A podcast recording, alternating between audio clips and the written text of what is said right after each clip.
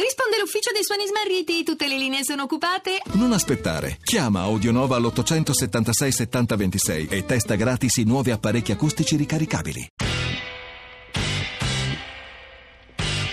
Radio Anch'io, l'attualità in diretta con gli ascoltatori. Buongiorno Luigi Bobba, sottosegretario al Ministero del Lavoro e delle Politiche Sociali. Buongiorno. Buongiorno. I contestatori soprattutto, Sì. anzi, eh, naturalmente dicono sono ritornati i voucher. Cosa risponde a queste eh, critiche? Sono diversi per almeno quattro ragioni. La prima è che l'importo massimo che un lavoratore può ottenere in un anno passa dai 7.000 euro ai 5.000 euro.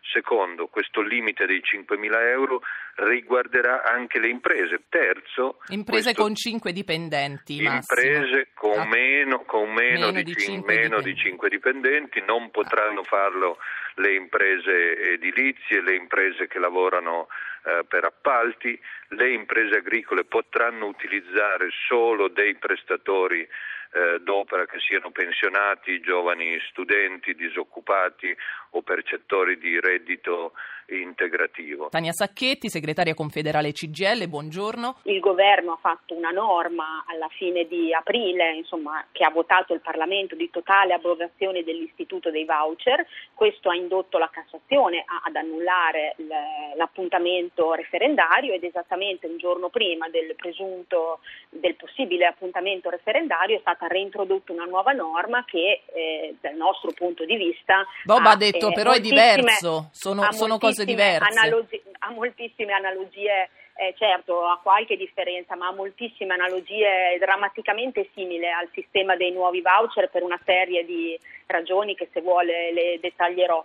Eh, e quindi eh, la prima ragione della manifestazione di domani è proprio una contestazione diciamo così, eh, del vulnus democratico che si è eh, determinato, perché eh, si è impedito di fatto ai cittadini di esprimersi su una questione importante come la condizione del lavoro. Sarebbe stato più onesto, diciamo così, fare una battaglia in trasparenza, anche valutare una modifica che secondo il governo sarebbe stata coerente con il cambiamento, diciamo così, della normativa preesistente eh, dei voucher, ma che poi avrebbe dovuto, diciamo così, misurarsi con il comitato referendario e una valutazione della Cassazione. Carlo Della Ringa, deputato PD, ma soprattutto giuslavorista e professore emerito di economia politica eh, alla Facoltà di Economia e Commercio della Cattolica di Milano e direttore del Centro di Ricerche Economiche proprio sui problemi del lavoro e dell'industria. Ecco, il metodo è quello lì, insomma, una fretta ingiustificata, anzi una fretta inopportuna,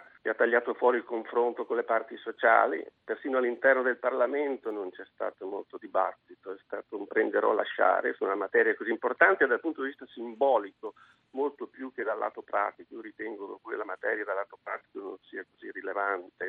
Aspettare ancora non era un No, rischio? beh, un decreto legge entra in funzione subito, però per essere No, no, appunto, convertito eh. sì, eh, richiede 60 giorni, nei 60 giorni c'è, c'è la discussione, ci sono le audizioni, il confronto con le parti sociali, ma di per sé poteva entrare in funzione subito come tutti i decreti legge. Invece questa è una legge che poi è andata alla fiducia sia alla Camera che al Senato e quindi questa discussione non c'è stata.